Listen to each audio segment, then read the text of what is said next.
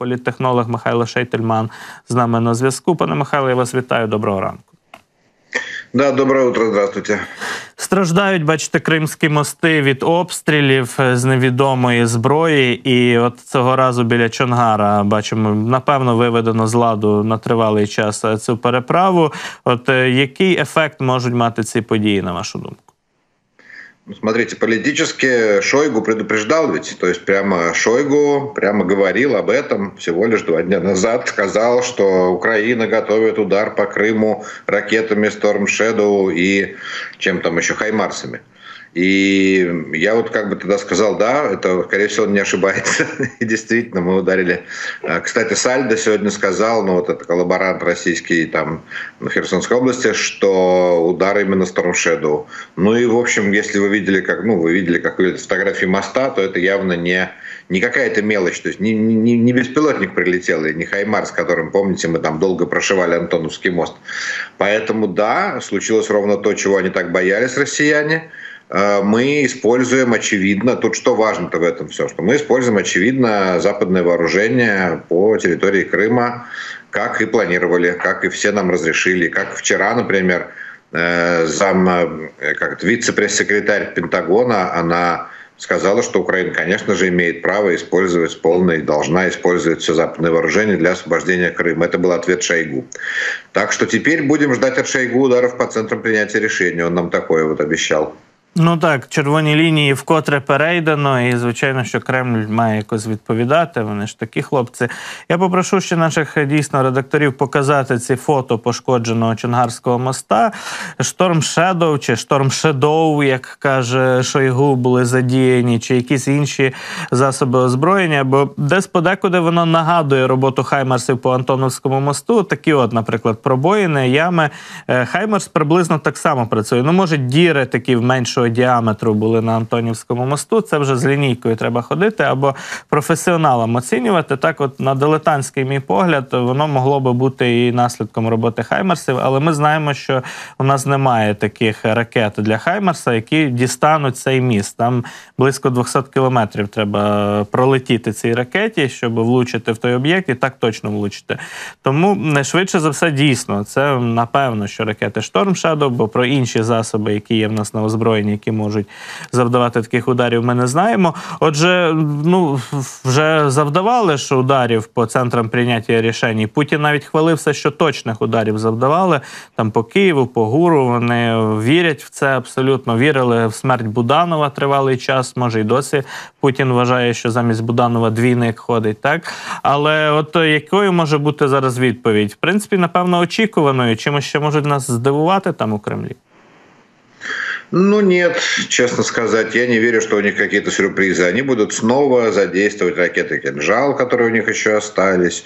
Ну, то есть удар будет по Киеву, я уверен, какой-то вот такого, извините, простите меня, киевляне. Я сам в Киеве, поэтому могу так спокойно об этом рассуждать, что, скорее всего, вот снова будет попытка попасть куда-то в какие-то значимые объекты, как они пытались после прошлых наших успешных э, ударов что-то делать.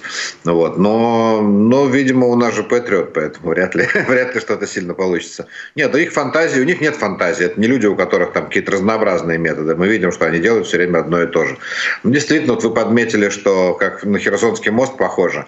Так ведь э, и операция, скорее всего, будет такая же, как с Херсоном. То есть побег россиян. Нужно их вынудить, принудить к побегу оттуда, с юга Украины.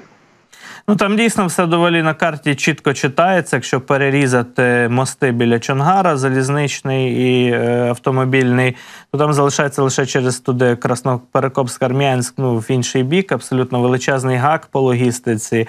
І ясно, що це суттєво, суттєво ускладнить ситуацію для росіян на фронтах із постачанням боєприпасів. Отже, ви сказали про Петріоти. А Путін тим часом на різних зустрічах розповідає, що п'ять систем Петріот вже унічтожено навіть більше ніж нам передали західні партнери. Знову ж таки, він озвучив ще е, таку цікаву е, цифру, так чи число знищеної української бронетехніки 245 одиниць е, танків, так яких навіть теж Україні ніхто не передавав в такій кількості. І видно, що у цих питаннях Путін орієнтується на е, дані з Міноборони офіційні від Шойгу на папочки і доповіді, які йому кладуть на стіл. Е, наскільки на вашу думку він вірить у ці? Е, цифри, оці дані. Чи, чи справді Путін такий неадекват, як його змальовують деякі російські яструби, негативно до нього налаштовані, типу Гіркіна і так далі. Наскільки настільки він відірваний від реальності, чи це його публічний образ, скажімо так, воєнкорам і всякій там публіці, хаваючи цю лапшу, треба говорити одне, а він то насправді розуміє, як справи йдуть. Нет, ну, конечно, во-первых, он верит. Начнем с этого. Конечно, верит. А что он должен? Подозревать, что президента России обманывают? Президента России? Какие-то мелкие сошки, там какие-то мелкие генералы, что ему врут, что ли? Президенту? То, что они врут друг другу, то ладно, но президенту они же не могут врать. Поэтому, конечно, он верит. А как он из чего должен исходить? А, вот. Но, но в чем, давайте так, в чем его можно обманывать, а в чем нельзя? Вот можно ли ему врать, сколько сбили танков? Можно. И он поверит? Да, поверит. Или там сколько сбили патриотов? Поверит. Э, или что смогли попасть в ГУР, например, да, там можно про это врать? Можно врать.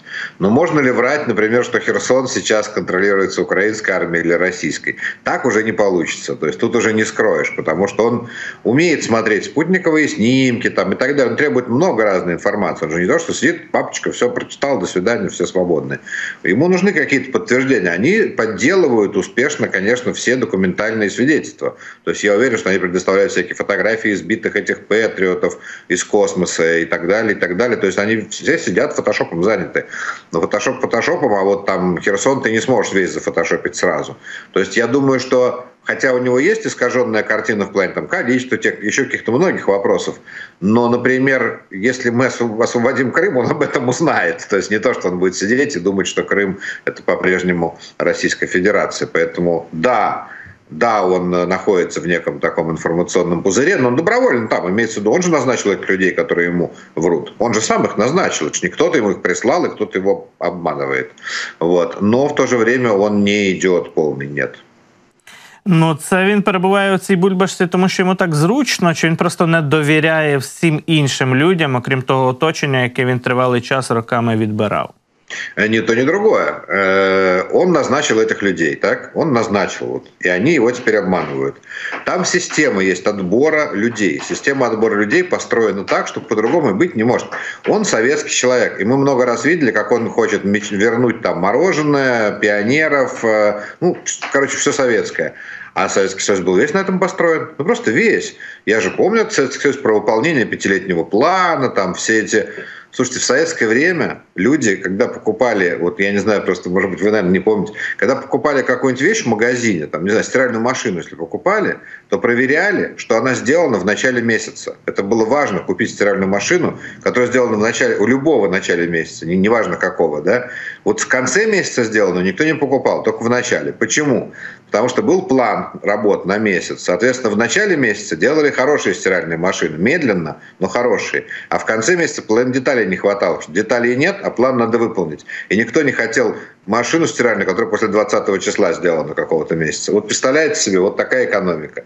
А он в этом вырос, он такое же построил. Ну, в смысле, так как механизмы принятия решений, механизмы набора людей, он вернул уже все советские, то и вся результат советский получается у него. Да, цікаво, там які в кінці місяця будуть поставки снарядів на фронт. У нас якраз зараз осталось. Да, да, так и есть, конечно. Я уверен, что снаряды, которые сделаны в конце месяца, в 100%, вот на 100% сильно хуже, чем в начале, и что бойцы у них там, ну, кто отбирает снабженцы, проверяют вот эти ящики и пытаются взять себе те, которые... Я уверен, что так и есть, вот 100%. Ну от е, на що тоді Путін розраховує? На те, що український наступ зараз просто провалиться, що не вдасться так якось стрімко пройти, прорвати російську оборону, все це якось заглохне. Червоні лінії не будуть перейдені, так і він е, зможе заморозити цей конфлікт і схилити до перемовин українську владу. Про красные линии он уже, я думаю, не настолько, опять-таки, наивен. Он видит, что нет больше красных линий. И, кстати, Вашингтон-Пост, он, я думаю, читает, ну, не в оригинале, конечно, но ему как-то пересказывают. И то, что Вашингтон-Пост написала, что Байдену понравилось топтать красные линии, которые рисует Путин, он об этом, вот это он понимает, что красные линии Запад будет переходить. И все нам дадут, и все будет э, очевидно. Он уже, он же разговаривает про F-16, то есть он же не говорит, не, ничего не будет, никто не поставит, не дай бог, иначе мы они исходят из того, что нам все поставят. Это раз. Но теперь с наступлением. Он верит в другое. У них есть у всех миф, вот у всей этой верхушки, и это опять настоящая вера, это не фейк. Э, миф в таком о величии России. И что Великая Россия, она не может проиграть. Ну, просто не может, потому что она же великая. Ну как мы можем проиграть? Ну что, издеваетесь кому? Украине? Вот в этот миф он точно верит. Этот миф они разгоняли всеми силами про Великую Россию. Он у них взялся откуда-то там из тоже, ну не знаю, из Великой там имперской России, еще откуда-то. Они просто не помнят, что это огрызок, ну что они не Россия вот та, а огрызок от той Российской империи, молодой, новый и, в общем, неполноценный такой, как Российская Федерация. Вот этого он не знает. Он живет, ощущая под собой всю мощь там, Российской империи, ну, которая была все-таки хотя бы хотя бы населенную очень, да, или там Советский Союз, хотя бы был третий по населению страной в мире, э, второй экономикой мира. И вот он чувствует, что это все под ним, вторая экономика мира, третье население, там, вторая армия и так далее. Но этого ничего нет. Вот это миф настоящий. И на этот миф он э, делает ставку. И это наше страшное с вами большое везение в каком-то смысле, что у них президент, который вот так рассуждает, исходя из каких-то э, исторических выдумок своих же собственных. Звичайно, недооцінка України з боку Кремля це наша з вами перевага. Маємо нею користуватися і водночас не маємо недооцінювати ворога. Всі його сильні чи небезпечні сторони так само треба тверезо оцінювати. Пане Михайло, дякую вам за спілкування, за включення. Михайло Шейтельман був із нами зранку в ефірі.